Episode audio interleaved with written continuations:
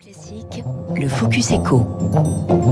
J'évoquais le cas d'Elivrou à Londres qui décide donc euh, d'opter pour Londres pour son introduction en bourse. C'est un succès pour la City qui justement est en train de réformer, de simplifier les règles de son introduction en bourse. Ceci évidemment dans le grand jeu de la concurrence mondiale entre les places boursières. On en parle ce matin avec Alexis Garklins. Bonjour. Bonjour Dimitri. Du cabinet 8 Advisory.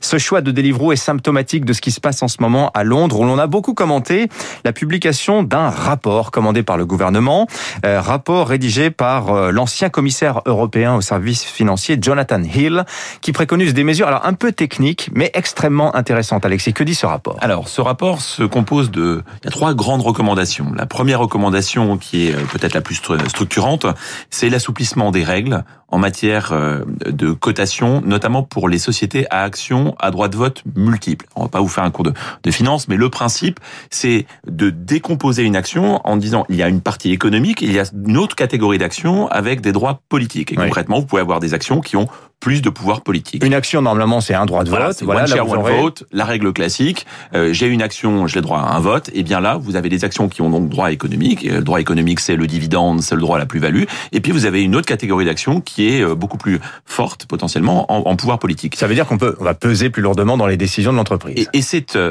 un mode de structuration de capital qui plaît beaucoup notamment aux entreprises de la technologie. Pourquoi? Parce que ça permet euh, aux fondateurs de garder le contrôle tout en ouvrant le capital et donc en levant des fonds importants. Donc ça c'est la première recommandation. Elle est d'ailleurs contestée par euh, certains Britanniques, notamment par l'association des gestionnaires d'actifs qui considèrent que euh, il faut faire attention, qu'il y a une règle sacro-sainte qui est justement la possibilité de, enfin, one share, one vote, une action, un vote. Il faut surtout pas sortir de ce style classique. Il y a des cas de mauvaise gestion. Il y a le cas célèbre de WeWork, où le fondateur Adam Neumann avait, il avait lui aussi un pouvoir, euh, comment dire, de décision de vote très fort, et ces décisions ont sans doute emmené l'entreprise dans le mur. Hein. Et c'est toute la toute la, la problématique de l'arbitrage entre j'assouplis mes règles d'un côté et je et de l'autre, je dois protéger mes actionnaires, notamment les actionnaires minoritaires, parce que bah, la société une société, c'est aussi un enjeu de pouvoir, et donc il faut qu'il y ait des contre-pouvoirs. Mmh. Et quand vous donnez trop de pouvoir à certains actionnaires, vous pouvez euh, conduire effectivement une entreprise euh, dans le mur. Donc ça, c'est la première règle. Elle va être évidemment très structurante. Il y en a une deuxième qui est recommandée par le rapport Hill.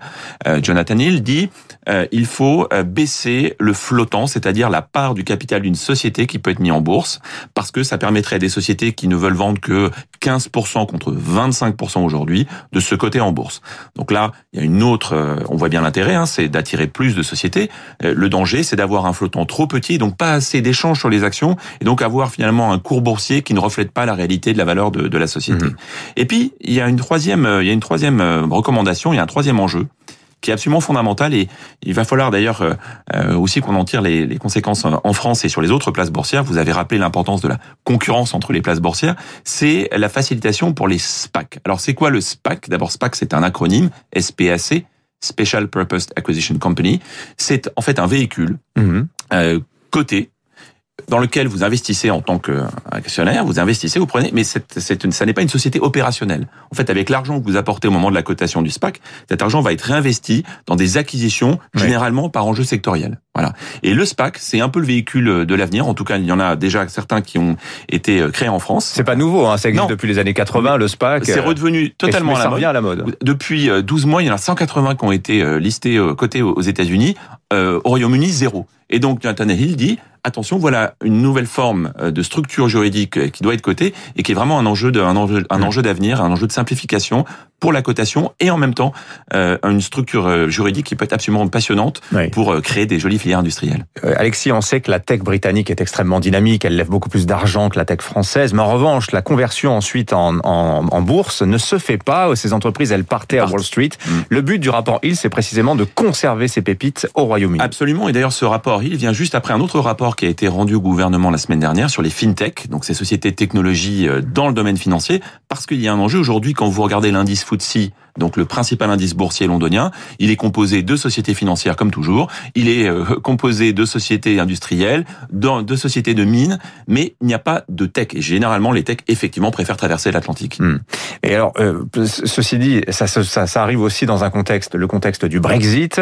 Les Londoniens ont pris comme une gifle le fait d'être doublés par Amsterdam au mois de janvier en termes de, de en tant que premier marché européen pour les actions. Euh, L'objectif de Londres, c'est quoi? C'est d'éviter un décrochage? Ils sont dans cette optique? Ils ont l'impression de vivre un déclin. C'est ça, c'est exactement ça. La City a reculé en termes relatifs en tant que place euh, principale européenne. Vous l'avez rappelé, le, en janvier 2021, pour la première fois, Londres a été doublé en termes de volume de transactions sur les actions. C'est désormais Amsterdam, géré par Euronext, hein, qui gère aussi Paris, euh, qui est passé devant. Et même les plateformes alternatives de transactions, euh, qui étaient généralement très présentes au Royaume-Uni, ont dynamisé leur structure sur le continent. Amsterdam, Francfort, Paris. Voilà, vous reviendrez nous faire une petite cartographie hein, des spécialités de chaque place boursière européenne. Alexis Karklins, merci à vous du cabinet 8 Advisory.